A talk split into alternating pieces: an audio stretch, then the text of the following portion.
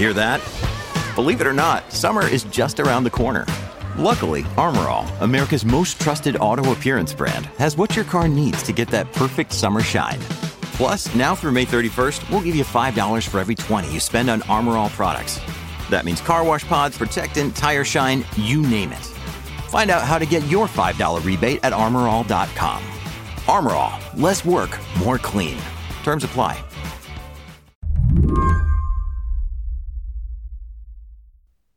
This past Saturday night, a Tesla Model S crashed into a tree in a neighborhood north of Houston. Both men inside the car were killed. Fiery crash that left two men dead. The victims were in a Tesla that burned for four hours. It's the kind of everyday tragedy that happens all across the country. But there's something about this crash that's different. The cause is still under investigation, but authorities say they are, quote, certain no one was driving the vehicle at the time of impact. One man was apparently in the front passenger seat, another in the rear. Now, investigators want to know whether Tesla's autopilot feature played a role in the crash. Tesla says autopilot is meant to assist drivers with things like braking and steering and not to take over. But at least 23 other crashes have some link to the use of this Tesla technology. Technology that Missy Cummings has been warning about for years. Do you remember where you were when you heard the news about this latest Tesla crash in Houston? I was hiking on the Appalachia Trail, and you know, I, you just kind of hit a peak, and then all of a sudden, my phone buzzed. Cummings is a professor at Duke. She runs the Human and Autonomy Lab there, studying how people interact with automated technology. And I looked down, and it was a friend of mine who reached out to tell me what had happened. Cummings knew that given her public criticism of autopilot, lots of people, including people like me, would try to reach her. So she turned her phone off and kept hiking. I also kind of shook my head and was like, well, I told you so. And I hate to be one of those people, but I've really been telling people that this was going to happen for a long time. And so, you know, that's actually why I turned my phone off and kept hiking because, you know, I've, I've spent my whole life trying to do good in this with this research. People don't listen and then people die. Today on the show, why does this keep happening with Teslas?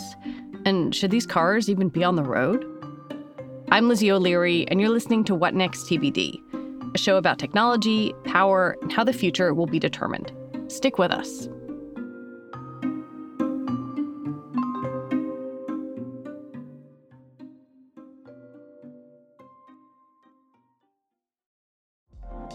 Apple Card is the perfect cashback rewards credit card. You earn up to 3% daily cash on every purchase every day. That's 3% on your favorite products at Apple, 2% on all other Apple Card with Apple Pay purchases, and 1% on anything you buy with your titanium Apple Card or virtual card number. Visit apple.co slash card calculator to see how much you can earn. Apple Card issued by Goldman Sachs Bank, USA, Salt Lake City branch. Subject to credit approval. Terms apply.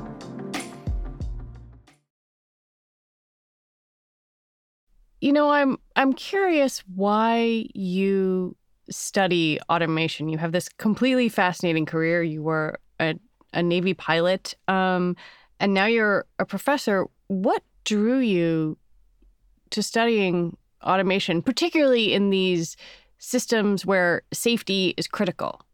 Well, it was my time as a fighter pilot in the military that made me want almost need to get into doing research to try to make these systems better.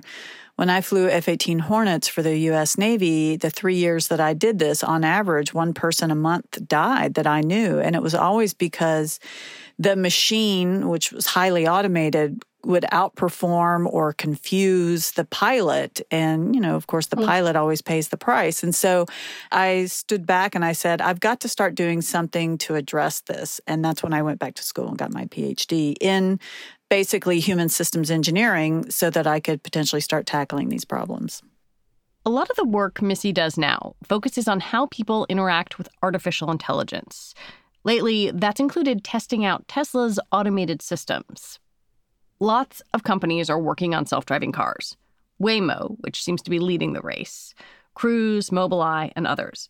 But it's Tesla that's often in the headlines, either because of the crashes or because of its colorful CEO, Elon Musk. It's important to note that Tesla's cars aren't fully autonomous. The company has two systems. The first is called Autopilot, and it's supposed to assist drivers by steering, braking, and accelerating automatically. The second system, called Full Self Driving, was rolled out to some drivers in March and is still in beta. The company says full self driving will be able to conduct short and long distance trips with no action required by the person in the driver's seat.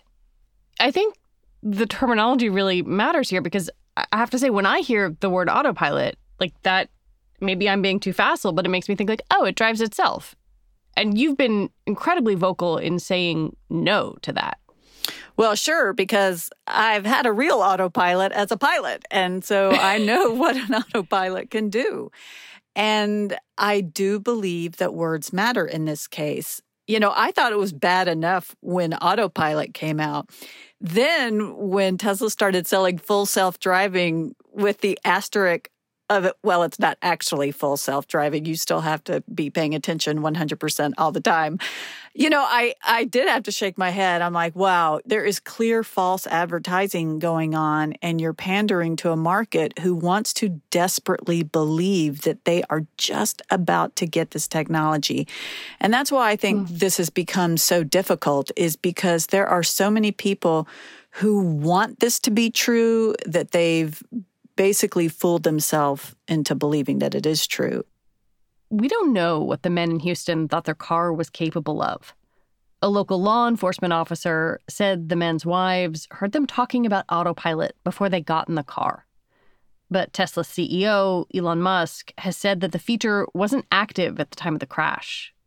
The crash in Houston, we should note, still under investigation. Um, Elon Musk has said that autopilot was not enabled, but it also appears that no one was in the driver's seat at the time, from what we've heard from law enforcement. Um, what does all this tell you? Noting that, of course, we're dealing with preliminary data.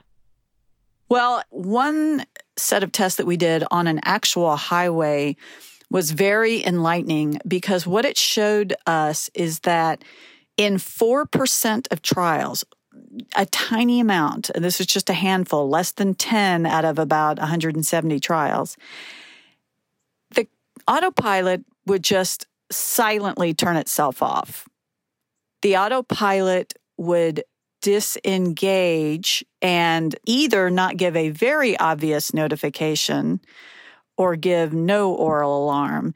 And the visual indication that autopilot was on would just simply drop away. It would just no longer be on. Technically, yes, the visual indication that autopilot was on or off would go off. But if you weren't looking right at it, it would be very easy to miss.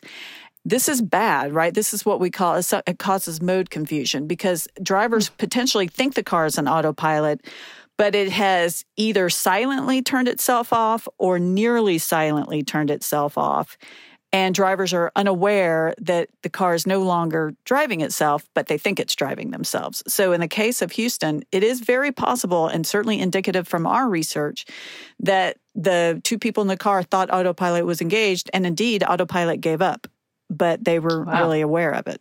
And of course, Elon Musk would be technically right in that case, right? When the crash happened, autopilot was off. There were about two dozen Tesla crashes where drivers may have been using the autopilot feature that are under investigation by a couple different federal uh, agencies. Well, what do you think the investigators are trying to unravel here? Well, I think they're trying to unravel where is the balance between what automation can do and what it should be allowed to do in terms of consumer products the the number of cases where Teslas have underrun tractor trailers where you know two people were effectively beheaded. Uh, there were another couple recently where the people survived, thankfully, but in both cases, it didn't look like the the driver distraction was egregious. Right? I mean, we clearly they were distracted, but they were in the seat, no cell phone involvement. So it's not clear what they were doing. They weren't distracted by their phones, they were distracted by something else. Yeah, I was really struck by something in one of the National Transportation Safety Board, uh, the NTSB, reports into a Tesla crash in 2018 in California. The report noted that the autopilot system didn't provide an effective means of monitoring the driver's level of engagement with the driving task. And then it goes on to talk about the timing of alerts and warnings, saying that they basically just weren't sufficient it sounded to me, a layperson, like the NTSB was saying, hey, autopilot is not ready for prime time. I agree with everything the NTSB said. I think that the issue of driver monitoring, uh, where the system is using torque on the steering wheel as a driver attention proxy is terrible, mm. right? And this is what's happening in Tesla. So, Tesla, in theory, as long as you're providing a counter rotating force on the wheel, then it's telling you that the driver is paying attention, but they're easy to trick. What is up, guys? So, we're going to do a sleeping in the Tesla video right now on TikTok. So I was watching this video before I came in to talk to you on YouTube that's labeled sleeping in my Tesla. We're doing the video where I'm gonna sleep in the front and then I'm gonna sleep in the back seat. Like I'm just gonna pop. And it's like this young guy who literally gets in the back of his car while it appears that the car is driving itself on the highway. Um, you've seen that, right? Yeah, the mom is doing the filming of putting yep. her son, uh, you know, um, and they're clearly moving around the car. Shut off. No, no, it's fine. It's good. It's not even off right now. It's just saving the battery. Isn't that crazy? I can't believe you chose the car that much. Oh, well, I'm a kid. You can learn on YouTube easily how to use an orange or a plastic bottle to, if you wedge it in the steering wheel in a particular way, it's enough to provide a counter rotating force to make autopilot think that you're driving. So it's interesting to me when people want to argue whether or not the car can drive without somebody in the driver's seat. You know, this isn't guesswork. You don't need a researcher at a, you know, preeminent institution. You just have to look at YouTube to tell you what the answer is. When we come back, AI is supposed to help driverless cars see the road, but that's not really what happens.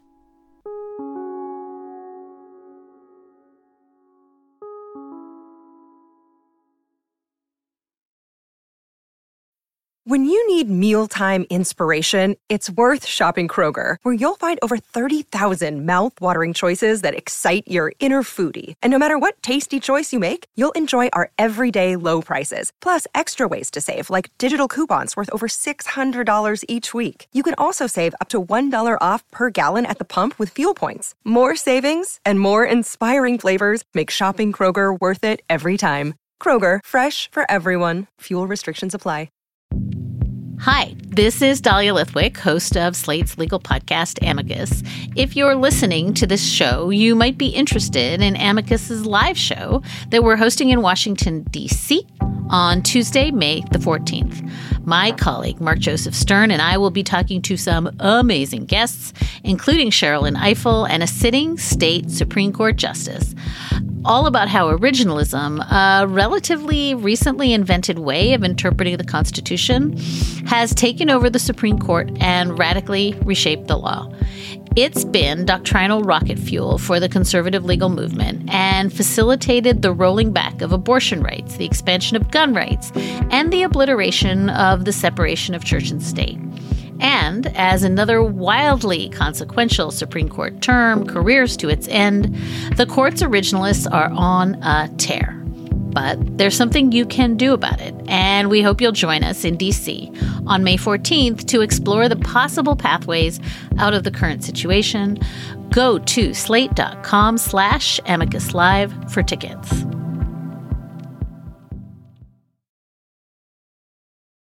I want to get into the AI here a little bit because you wrote this paper that sort of blew my mind and helped me understand this a little bit. Um, you wrote that you could have, you know, a, a voice assistant like an Alexa type thing, and, and maybe it misunderstands an accent.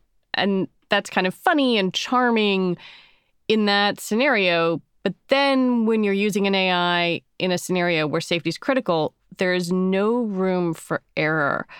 I wonder if you could walk me through a scenario. Um, you used the example of, of road lines covered with snow and how the AI might perceive that. Can you explain that to me? Right. So, this is something I call the brittleness of artificial intelligence. How do we train what we call edge cases or corner cases where we might have, you know, um, potentially very bad things happen? For example, in Teslas and indeed in all cars with any kind of driver assist that relies on artificial intelligence, which are actually many on the market right now, you don't even have to have snow on the roadway. In the late afternoon, when the sun is low, this this low sun angle can do really bad things to any artificial intelligence enabled system.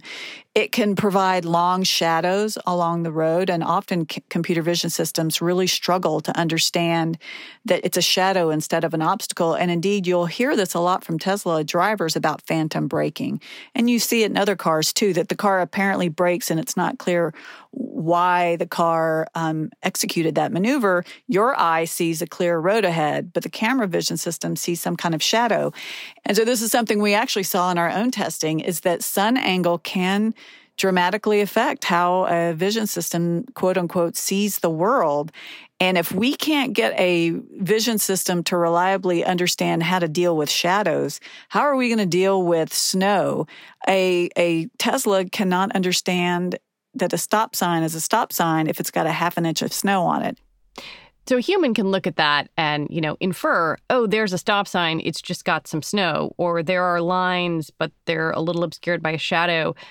And the AI just what doesn't have enough inputs to to be able hasn't looked at enough sort of examples of lines or stop signs to be able to to process that? Like w- will it ever be able to make that that causal jump? So that is the you know million dollar question right there i don't think so i think that the way we're trying to solve these problems now it's we're just not ever going to be able to get enough data for every single nuance of a situation. We can do it. We understand that a stop sign with a half an inch of snow on it is the same as a stop sign with no snow on it because we have top down reasoning. We have the ability to abstract relationships computers don't do that. They do everything from what we call bottom up, from the pixel layer, right? That's why a stop sign with two different levels of snow on it can look dramatically different because this is a pixel definition and there's no abstract reasoning. We are confusing basic pattern recognition with knowledge. And these two things are not at all the same. Computers will, neural nets will not ever give us knowledge because they can only represent what they have seen before and seen before in very precise ways millions of times. Until we get over that hurdle, we're never going to have AI that can perform flawlessly to the degrees of reliability that we need in safety critical systems. Well, then what do we do about the fact that, you know, not just Tesla, but lots of different companies are working on driverless technology. Indeed, Tesla is not the leader here. Like, where is it possible to use AI in terms of transportation that that is safe or that might make cars more safe?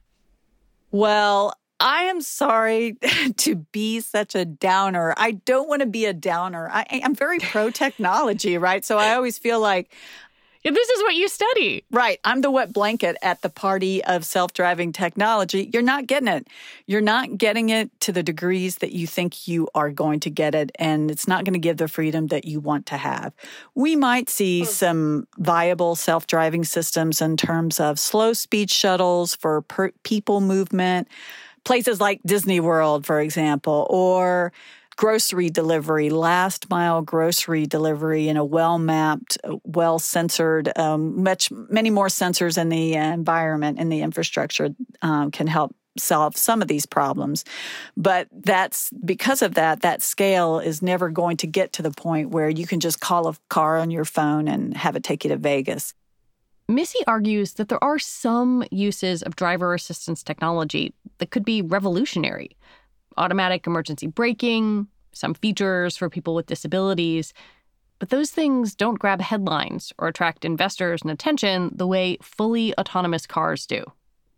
to bring this back to thinking about the crash in Houston, and I guess all of these cars, um, should they be on the road? When it comes to advanced driver assist systems, uh, there is a balance between innovating and bringing new products to market and and consumer demand. I think that we should allow advanced driver assist technologies, but the more advanced they get, the more we have to recognize that humans our ability to maintain vigilance and attention is fragile. I do think that there is room to maneuver in terms of innovation. I would love to have more technology help keep me from crashing as opposed to taking over the driving task from me. So I think that there is a place for these technologies. I think that we need to move away from driver replacement to driver augmentation. Missy Cummings, thank you so much. You're so welcome. Missy Cummings is a professor of electrical and computer engineering at Duke University. We reached out to Tesla for comment and did not hear back by recording time. And that is our show today. TBD is produced by Ethan Brooks and edited by Allison Benedict and Tori Bosch. Alicia Montgomery is the executive producer for Slate Podcasts. TBD is part of the larger What Next family, and it's also part of Future Tense, a partnership of Slate, Arizona State University, and New America. In the wake of the Derek Chauvin verdict, I want to recommend that you go back and listen to Monday's episode of What Next. It's a conversation about American policing that helped me understand the mindset of cops better than anything I've read or heard in months. All right, What Next? We'll be back on Monday. Have a good weekend. I'm Lizzie O'Leary. Thanks for listening.